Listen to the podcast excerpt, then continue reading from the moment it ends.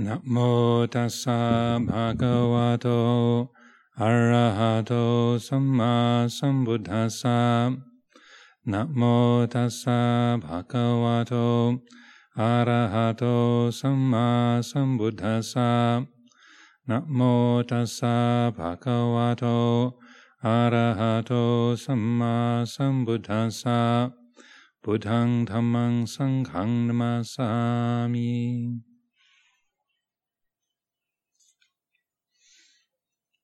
Welcome to everyone to Amaravati on this uh, Visakha Puja night. It's an auspicious day in the uh, the Buddhist calendar.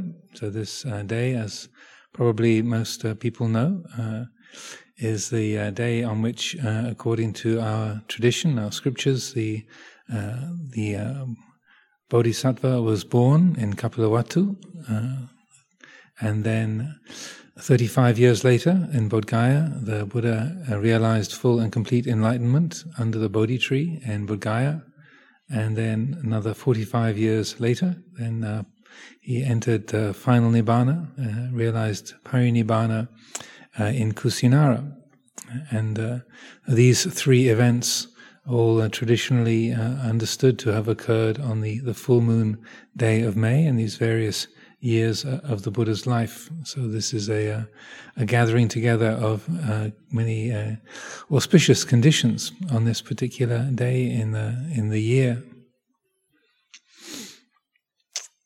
Oh, when we have these uh, these ceremonies, it's very lovely to see the um, the shrines decorated with so many candles because the the Buddha, the word Buddha itself means awake, the one who is awake or the one who is aware, and the the uh, the candle, the burning candle, is a symbol of light in the, the darkness, that which uh, enables us to to see, that which brings vision, and uh, the uh, the way that the Buddha described his own realization was uh, to say, uh, and as it's re- recounted in the Dhammacakka Sutta, the Buddha's first discourse, Chakung Udapadi, vision arose jnanang udapadi, uh, knowledge arose, panya udapadi, uh, wisdom arose, uh, vijja uh, udapadi, uh, the uh, understanding or awareness arose, aloka udapadi, the uh, the quality of light, inner light arose. So the the principle of the Buddha is very much a principle of vision and clear seeing. So it's very appropriate to celebrate the Buddha's life, his presence in, in the world, and his legacy with the uh, the symbols of, of uh, light. And uh, uh the encouragement is that uh, the by surrounding ourselves with so much light and using that as a, a, central feature, then that encourages us to say light the inner flame to uh, say give rise to that light of wisdom that light of awareness that light of, of knowledge within our own hearts we ha- later on this evening uh, we'll have a uh, candlelight uh, uh procession again with carrying or carrying candles and incense and flowers uh, to uh, say perform our own acts of devotion, reverence towards the Buddha. This is a ceremony we have three times a year, Magha Puja, the full moon of February.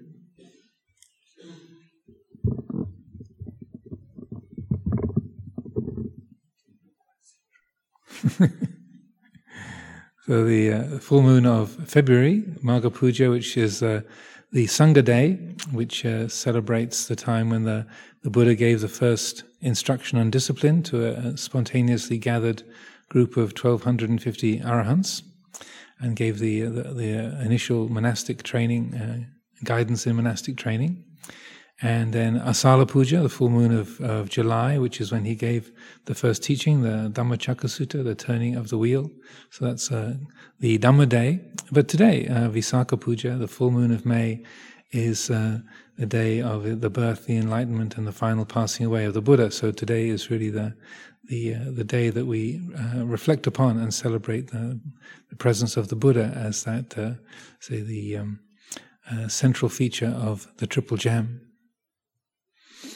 One of the, the teachings that I like to reflect upon at this time, even though we have these beautiful gestures of devotion and respect, and so many people have been helping to gather together uh, flowers and to decorate the shrines and to uh, set things up, tying flags all over the, the stupa and uh, all through the uh, uh, the grounds. This is a, a way of, say, um, expressing our devotion, our reverence, our, our delight, uh, our gratitude for the, the Buddha's presence in, in the world that two and a half thousand years ago, this great being appeared in the world and lived and taught uh, for 45 years. And we, 2,600 years later, are able to be the recipients, the very grateful and uh, uh, appreciative recipients of his legacy that uh, the, the, Buddha is no longer in the world uh, in terms of physical being, but uh, it's amazing, 26 centuries later, that uh, we are still able to, to uh, say, know the Buddha's teachings, to practice Buddha te- Buddha's teachings, to uh, live in a community that, uh, say, respects and honors those qualities, and to have our lives supported through the, the paramita, the spiritual virtues that the, the Buddha kind of brought into the world, and uh, to, say, be carried along by that Dhamma wheel that he set rolling you know, 26 centuries ago. It's an amazing and wonderful thing. So we express our, gratitude, our appreciation, our devotion through you know, flags and flowers and candles and these uh, ways of expressing our, our heartful gladness and joy, appreciation for the, the Buddha's teaching.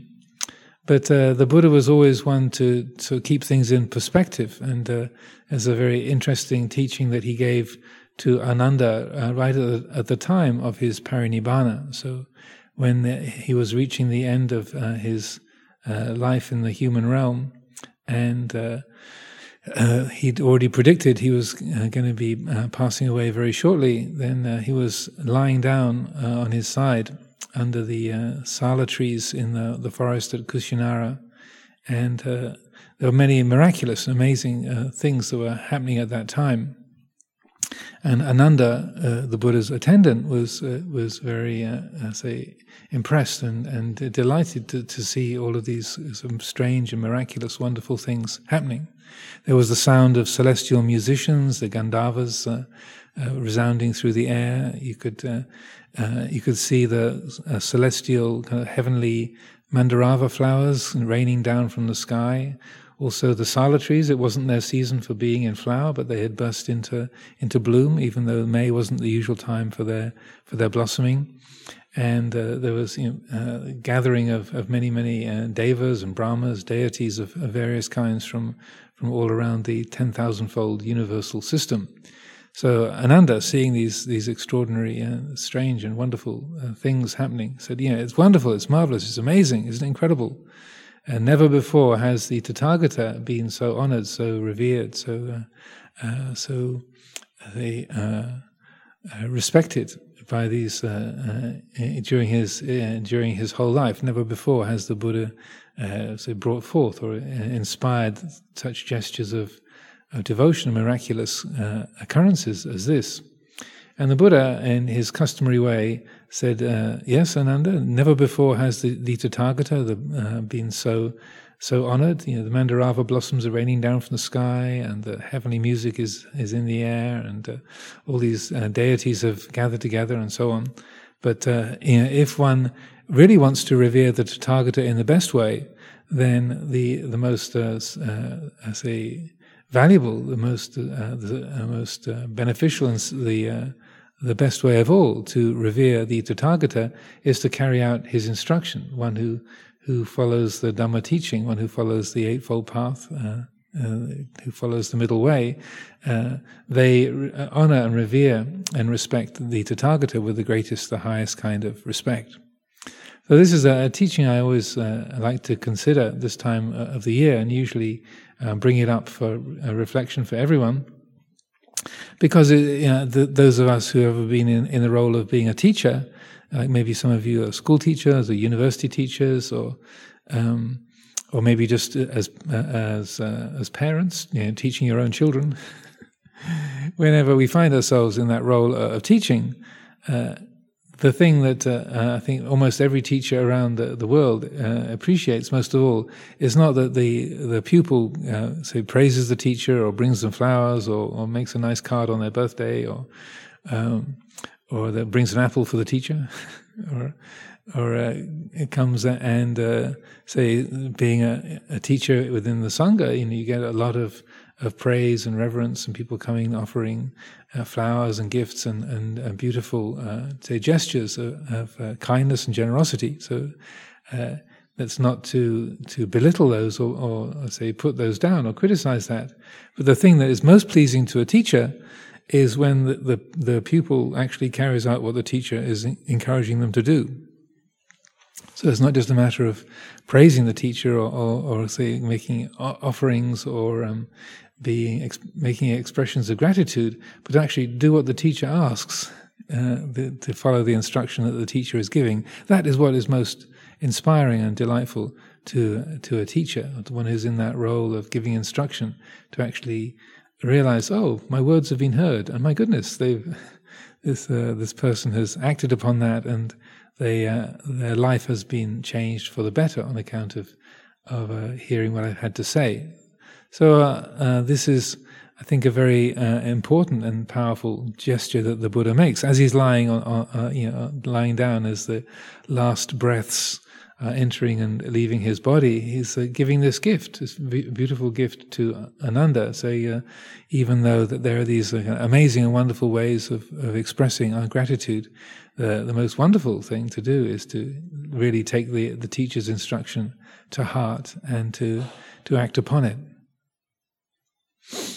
Well, there's a, another very similar teaching that uh, the Buddha gave um, earlier on uh, in his lifetime that talks about the birth. Because similarly as at the, the, the Buddha's uh, parinibbana, the final passing away, there were these many sort of miraculous and, uh, and kind of colorful events, uh, sort of these uh, flowers raining down from the sky and celestial musicians, earthquakes, and um, the uh, uh, light shining into the the uh, the deeper reaches of the uh, uh, the universal system, where light never usually shines. And there was another occasion much earlier on when Ananda was gathered together with a collection of of monks in one of the the the halls in in a monastery where the, the Buddha was staying. And Ananda was recounting to the, to the members of the Sangha gathered there. It was like an informal get together. And uh, Ananda was describing the miraculous events around the birth uh, of the Buddha when he, he was uh, when he was uh, uh, born in uh, in Lumbini on the way to Kapilavatthu. And so Ananda g- gave this description of the, extraordinary things that the um, after the before the the uh, the bodhisattva was uh, was conceived, he was uh, uh dwelling as a uh, uh, as a bodhisattva in the um, the Tusita heaven, and then when when he was conceived, then he appeared in his, in his, mother's womb, and as soon as he gravitated into his mother's womb, Mahamaya's womb, then she immediately was attracted towards keeping the precepts her mind was free of sensuality, and uh, during the whole pregnancy, she was very comfortable and, and at ease. And uh, she was uh, on her way uh, from, uh, she was not in, in um, or in her home, uh, her hometown in the, amongst the Kolyas, but she was making her way to, to get back there for the birth, but the birth took place instead in the forest at Lumbini and she gave birth uh, standing up, holding onto the, the branch of a, of a tree. And the branch, uh, according to the stories, the branch bent down so she could easily grab hold of it. And then uh, when the, the baby w- was born, then uh, uh, he was uh, caught in midair by the by Devatas who received him, and then streams of cool and, and warm water appeared from the sky to to wash the baby as as he was newly appeared in the world. And then, if, even if that's not amazing enough, then uh, Ananda describes how as soon as he was born, then he could stand up and walk. And that uh, the, uh, the Bodhisattva then took seven steps with a lotus flower appearing under each, uh, each time his foot touched the ground. as he walked along, took seven steps. And then at the end of taking seven steps, he raised his hand in the air and said, I am the leader in the world, I am the foremost in the world. So the skeptical materialists amongst us might think, this is all nonsense. You can you, not, not only, maybe giving birth standing up is possible. Yeah, that certainly has happened in the past. But you know, all this warm and cool water coming forth from the sky, you know, humbug, and being caught by devatas, you know, rubbish. It must have been the nursemaids that was that was had devas names, or the um, and then as for, for walking and talking, as soon as he, uh, as soon as he was born, know, it's complete nonsense. And besides, lotuses grow on water; they don't grow out out of the land. So he must have been walking on water as well. So this is all rubbish, nonsense. This is all humbug. Um, but I, I, like to think of these stories as uh, at least meaningful myth, if not, uh, uh, even if you can't uh, say uh, accommodate the idea that this is a historically accurate event. At least the the myth uh, the, and the symbolism is there that we can reflect upon.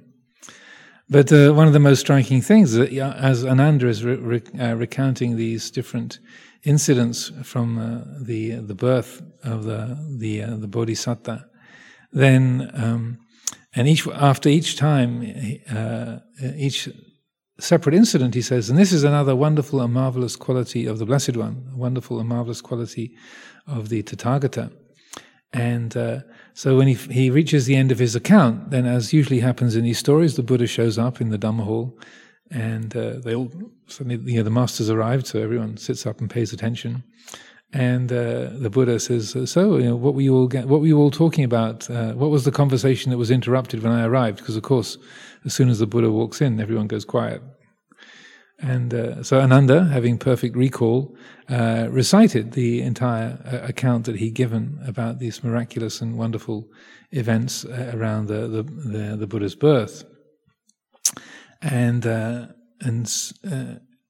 and uh, when he gets to the end of his his account, having repeated all of these details, then the Buddha uh, doesn't deny that any of that happened. He doesn't say that's incorrect or that's uh, that's just folklore or it didn't really happen that way. He doesn't. He makes no uh, no comment about about that, um, but rather he says, uh, "Would you like to know another wonderful and marvelous quality of the of the Tathagata?"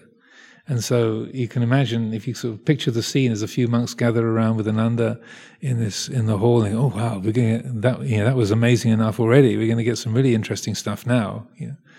And uh, so they kind of has this mental image of them all leaning forward. And mm, okay, yeah, please, yes, venerable sir, please tell us, please tell us. And then uh, the Buddha, uh, again in this in the same spirit, he says, uh, when a feeling arises in the mind of the, the, the Tathagata, he knows a feeling has arisen. He knows it's arising, he knows it's, it's abiding, and he knows it's passing away. This too is a wonderful and marvelous quality of the Tathagata. When a perception arises in the, in the mind of the Tathagata, he knows a perception has arisen. He knows it's arising, he knows it's abiding, he knows it's passing away. This too is a wonderful and marvelous quality of the Tathagata. Uh, when a thought arises in the mind of the, the Tathagata, he knows this is a thought that has arisen in the mind of the Tathagata. He knows it's arising, he knows it's abiding, he knows it's passing away. This too is a wonderful and marvelous quality of the Tathagata. So again, he sort of Ananda's always getting a little bit uh, carried away. That's his his nature. He's sort of a little bit kind of hyper enthusiastic, which I can relate to. Having uh, that, those kind of tendencies myself to be a little bit uh, uh easily enthused and inspired. So, but that, this is Ananda's character, and the Buddha very gently and kindly sort of, calms uh, calms him down and then points towards what's really important.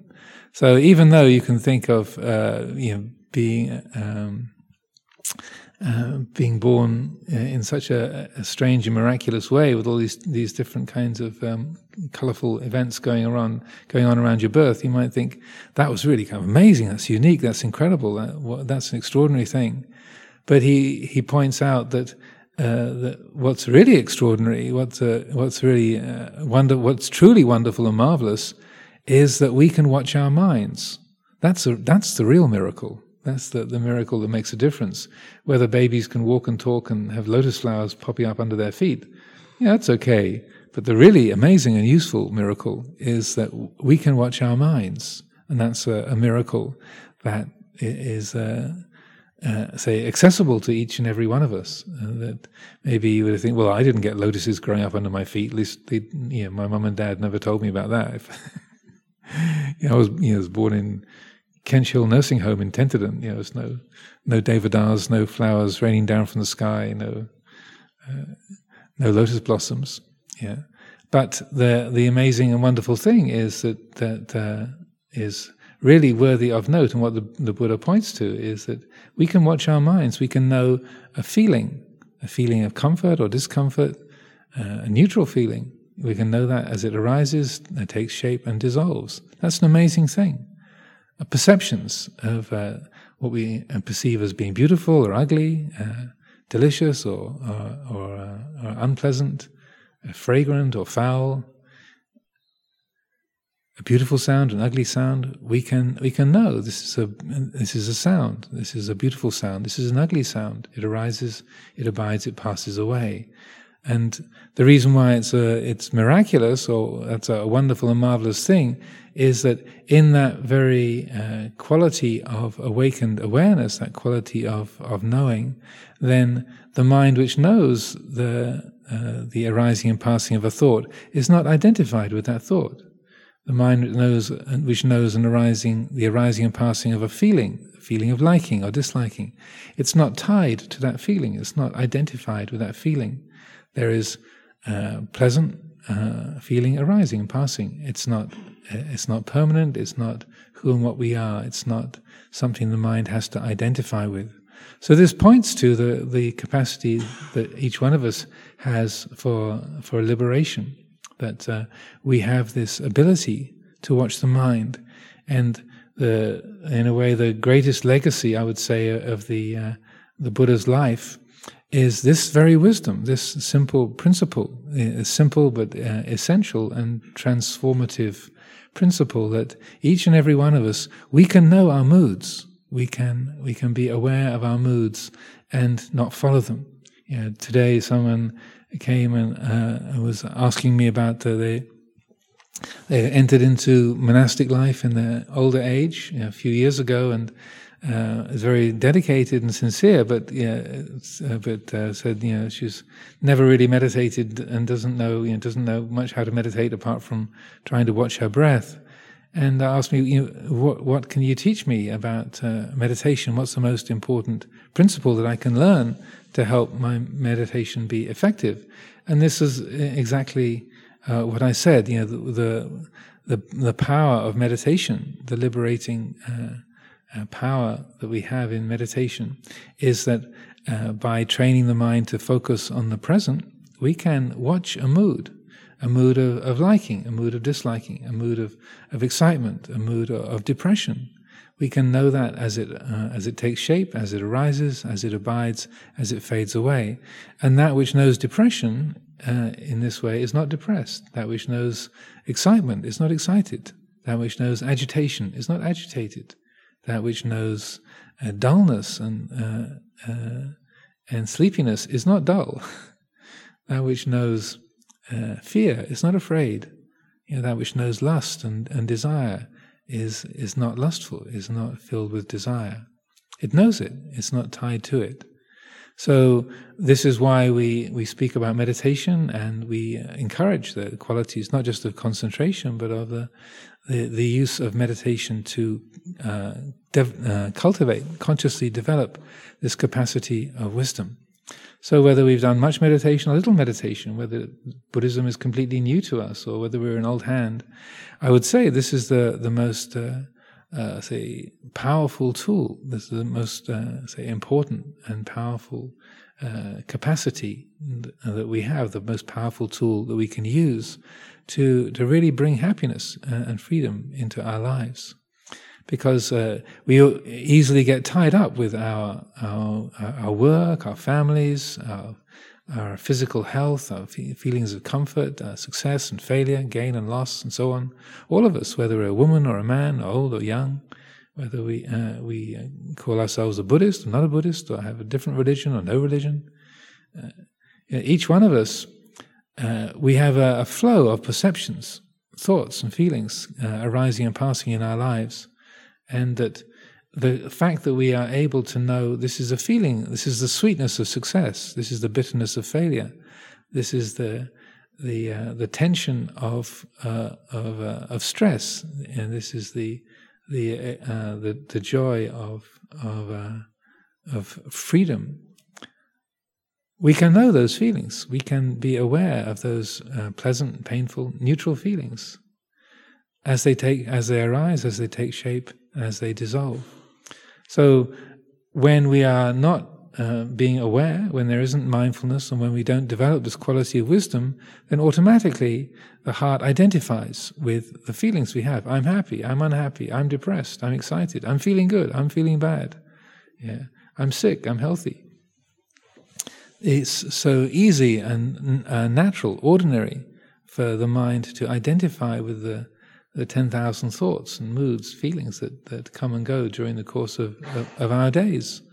But if we recognize uh, uh, the uh, the potential that we that we all have, if we wish to say put the, the Buddha's teaching to to good use, then in each moment we'll recollect. Oh, this is the the sweetness of getting what I want.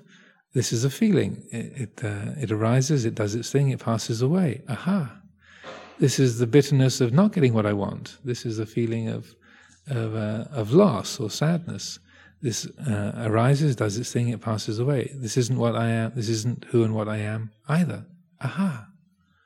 So in that moment of clear seeing, there's knowing of a mood, knowing of a, of a thought, a perception, but not following it. The heart is not born into it. The heart is not uh, identified with it. And when we reflect upon the, these qualities uh, uh, the birth, the enlightenment, and the final passing away, uh, we can consider that this is a, a, kind of map for this very process of the development of wisdom. Many years ago, uh, here at Amaravati, long before this temple was built, uh, when Luang Por Panyananda came uh, on uh, Visakha Puja, when uh, Luang Por Chah's health had failed and uh, he was no longer able to teach or to travel, then Luang Por Panyananda, who was a, a long-time associate and friend of uh, Ajahn Buddhadasa, uh, he took it upon himself to, to be a mentor and uh, support for this community. And so, pretty much every year, he would come to visit our monasteries here in the UK or in uh, in Australia and uh, New Zealand and, and, other places to be a, a, a kind of uh, kalyanamitta, a spiritual friend, and a, and a, uh, a, guide, a teacher for our community, because he knew uh, Luang Por Chah was not able to travel, and many of the senior monks from from Wat Pah Pong didn't speak any English and, and had not traveled uh, abroad uh, hardly at all in the past.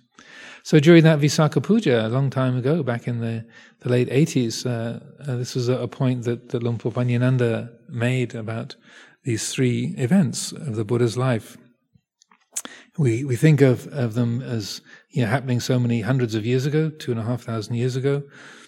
The, um, the birth in Kapilavatthu and then the enlightenment in Bodh Gaya, the passing away in in uh, Kushinagar, Kusinara. But uh, he has said that really it's not an accident that these three events, so whether you think of them uh, historically as all happening on exactly the full moon day of May in those respective years, he said whether it happened that way or didn't happen that way, that's, uh, that's something for historians to discuss.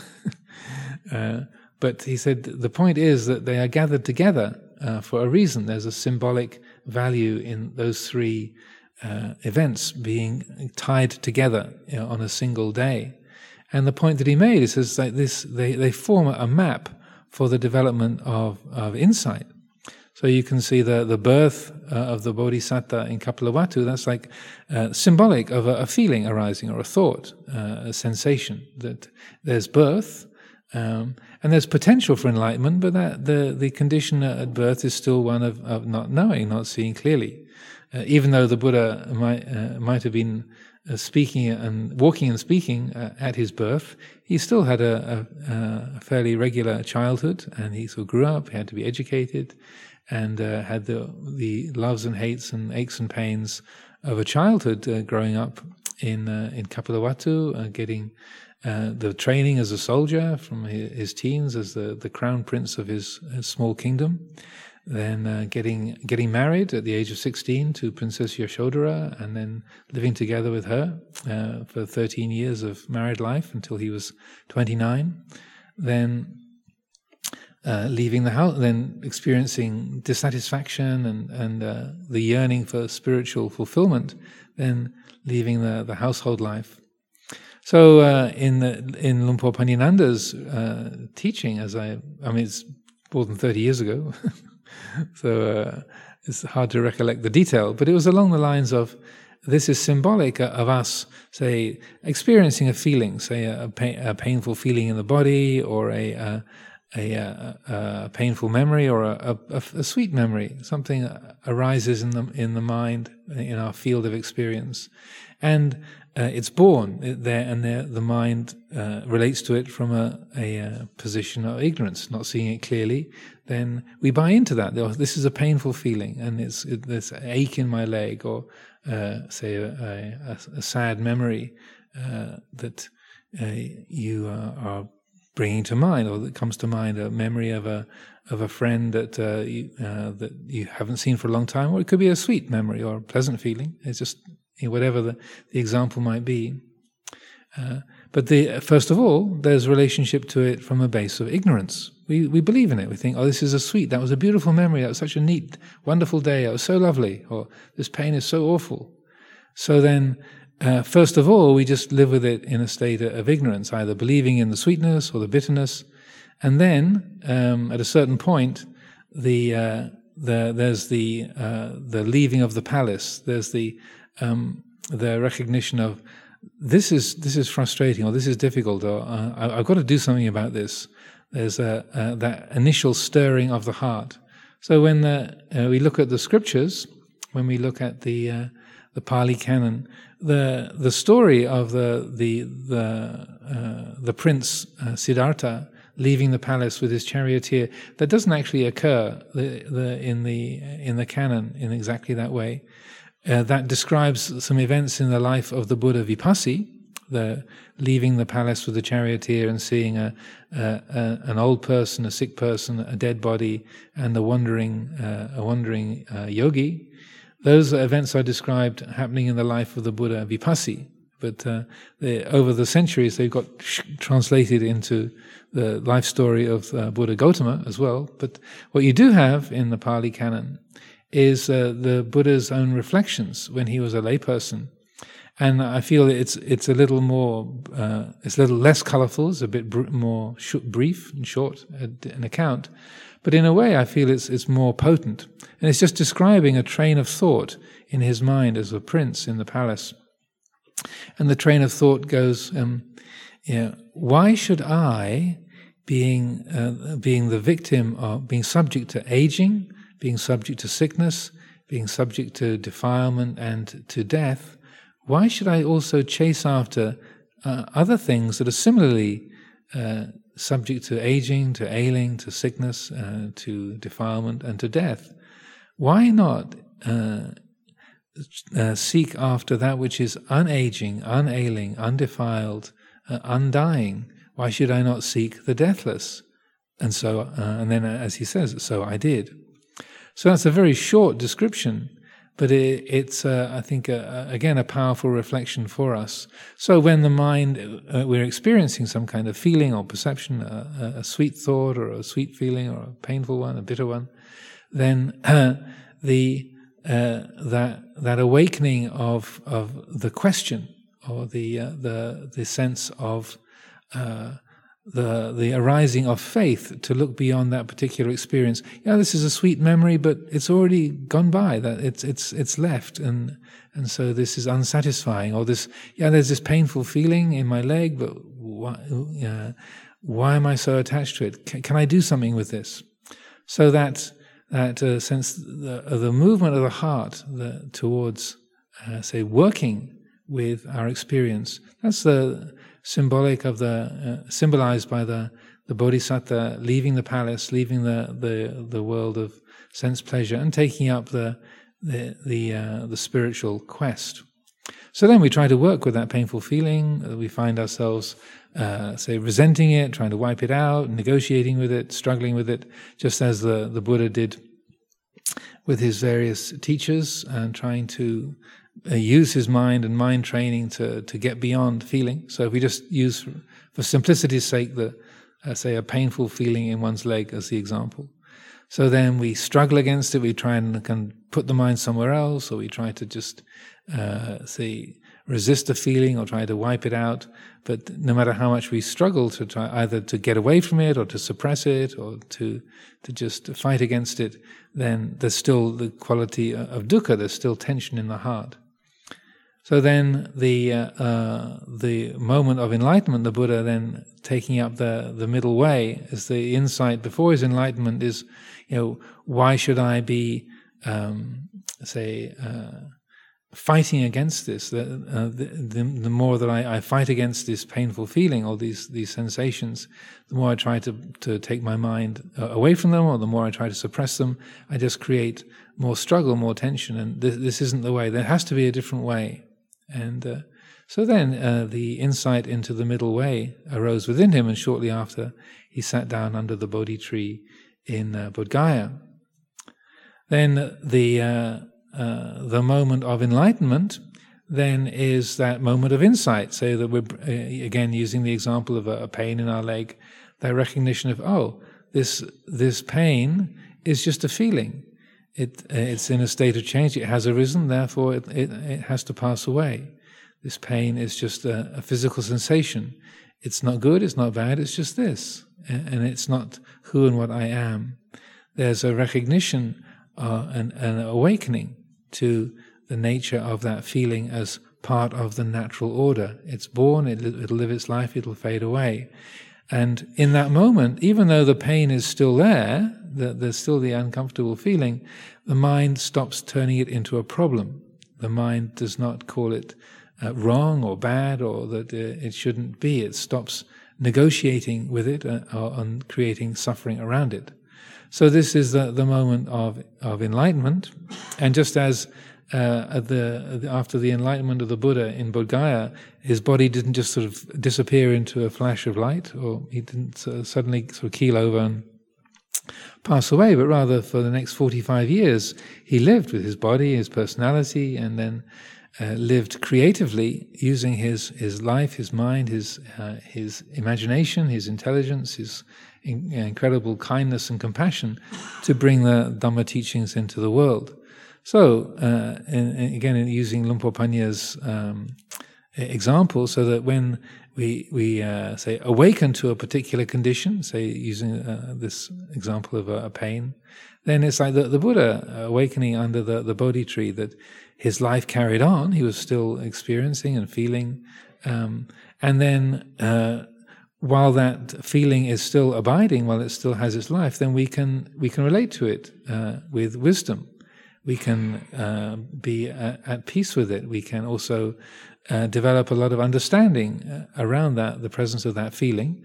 And finally, uh, the parinibbana is the symbolic of that that feeling fading away. Uh, that, that either we change our posture, or the feeling kind of comes to its natural end and, and disappears, and then there's that, that, that final passing of that condition that just as the Buddha lived another 45 years after the enlightenment and then his body uh, passed away, then uh, that condition of his life, which had arisen in Lumbini, uh, then uh, carried through its natural span, and then came to an end uh, in uh, in Kusinara. So that, that feeling that has arisen in our mind, uh, it's having arisen, then it's been worked with, it's been understood, it's been known clearly. Then, uh, while it is being known, then it carries on, and then it passes away. And uh, as uh, uh, uh, as again, it's more than thirty years ago, so I'm, I'm not sure I can remember 100% clearly. But my recollection was that then Luang Por Panyananda said, you know, we might uh, think it's it's kind of inflated or outrageous to to use the, the Buddha's life as a, a way of looking at our own mind. But uh, he said the the Buddha's teaching is designed to be practical and to be effective for us. And so, even though we uh, uh, we can use the the Buddha's life as an example or as a map for our own experience, it's not like we're claiming we're claiming to be totally enlightened or that we're uh, saying the the ending of a condition is parinibbana. But he, he said that the Buddha did point out that uh, the nature of all conditions, uh, when they pass away, what uh, what remains is peacefulness. And when uh, we uh, do the uh, the chanting for someone's someone's passing away, one of the verses that we always recite is called the Anicca Vata Sankhara. And uh, the words of this, Anicca Vata Sankhara, uh, all conditions, uh, all aspects of, of nature are, are in a state of change. Uh, all sankhara, all conditioned, compounded, all natural things, mental, physical, uh, of whatever kind, they are in a state of change. Upada vaya dhammino. Having integrated uh, upada, they disintegrate vaya dhamma. Uh, they, having arisen, having integrated, they will disintegrate. Uh, upajitava nirujanti. Uh, having arisen, then they they fade away. Uh, having uh, having come into being, then they pass away. And then the last line, te sang vupasamo sukho. And in their passing is sukha, which is peace or happiness, contentment. Te sang vupasamo sukho. So when we are, uh, say, uh, using this map of the Buddha's life, the birth, the enlightenment, the parinibbana, as a, a map for our own experience, then uh, when that condition comes to an end, te sang vupasamo sukho, if we, we watch that, that, uh, that feeling having come to a, its natural cessation, then what remains in the heart is peacefulness. That's what is uh, the uh, apparent. That is the the the end point of of all conditions is the quality of peace. The uh, the challenge then uh, after we watch something fade away, so maybe the the the the, uh, the feeling of discomfort uh, comes to an end because we've changed our posture, or that uh, that uh, memory that you were dwelling on, that kind of sweet memory, uh, you recognized it was just a memory and it, it, did its thing and then faded away. Then the challenge is to stay with that quality of peacefulness. Uh, any of us who've um, practiced meditation or uh, say you've been uh, spending any amount of time watching the mind, you will know that there's uh, a quality of, of, peace that is really enjoyable when something fades away. You know, maybe there's a, a, lot of noise outside the room, and then that, that stops, and you go, ah. Or you've had a, you've had a pain in your leg, and then the pain fades away. You go, ah. Or you change your posture, and the pain goes away. You go, ah. Or sometimes when the bell rings at the end of the sitting, ah. There's a, a kind of peacefulness but if you notice, uh, and I frequently mention this because it's a, something very, very obvious or striking to me, is that when there's a, that kind of worldly peacefulness, it, it usually only lasts for about three or four seconds.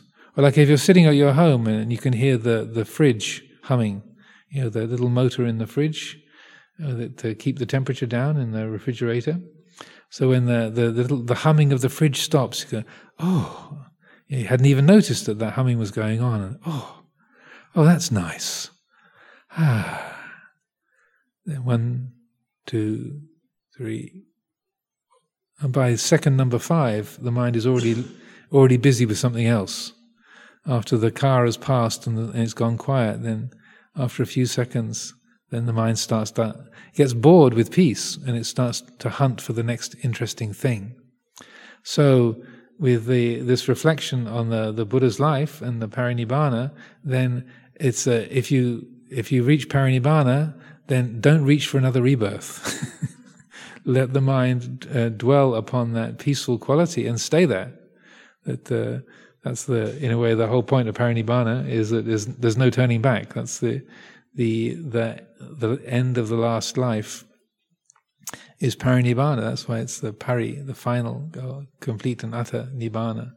So most of us, uh, it's not a parinibbana. It's an extremely brief. It's a very sort of micro nibbana, just a few seconds, and then we, the mind, out of its conditioning, its habit, it hunts for the next interesting thing, the next feeling, the next sound, the next thought, the uh, uh, the inner commentator think, oh, that was really good. Oh, I'm really peaceful. And, and starts to write a whole story about how peaceful you are.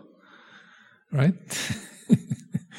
so to let the mind, uh, say, uh, abide in that, that peacefulness, that is the, in a way, the, the real challenge, but also that which brings uh, real blessings and benefits to us. If we really want to uh, make the most, uh, derive the most benefit from the Buddha's teaching, then we learn how to genuinely revere peace and to cherish peace and to, to get, we get to know those habits of looking for the next birth and uh, recognize that for what it is uh, and let that go so that then that quality of of uh, the great peace that comes uh, at the the ending of grasping and the ending of, of uh, conditions when the mind is truly is uh, unattached and free of grasping then that is the the the great blessing and the great say freedom the great the fulfillment of the potential of our lives that quality of of a genuine coolness of heart, a genuine peacefulness. So uh, today uh, we were uh, we have the plans for our circumambulation, and we uh, our, our uh, decoration team very diligently uh, tied flags all over the stupa and and, and made, prepared the pathway outside. But as everyone will have noticed, there was it was raining cats and dogs thunder and lightning during the afternoon. It, that was not part of the forecast, but anicca vata sankhara. Yeah, all things are uncertain. So uh, we will um, aim to have our circumambulation around the uh, the the courtyard here. Uh, I believe that's still the plan. I think yeah, that's uh, so we'll, we'll, make the uh, the cloister our uh, say uh, path for our, our, circumambulation this evening, as it's uh, pretty wet underfoot, and there might be another downpour later on this evening. So, uh, what we'll we'll do now is have a, a little bit of a, uh, a, break once the Dhamma talk is is finished, so that uh, all the preparations for the circumambulation can be made, and then uh, at that time, probably in about ten or fifteen minutes, then uh, we'll be ready to begin the, the next part of the ceremony for the uh, communal announcement for Visakha Puja and then the uh, the candlelit procession around the, the courtyard. Evam.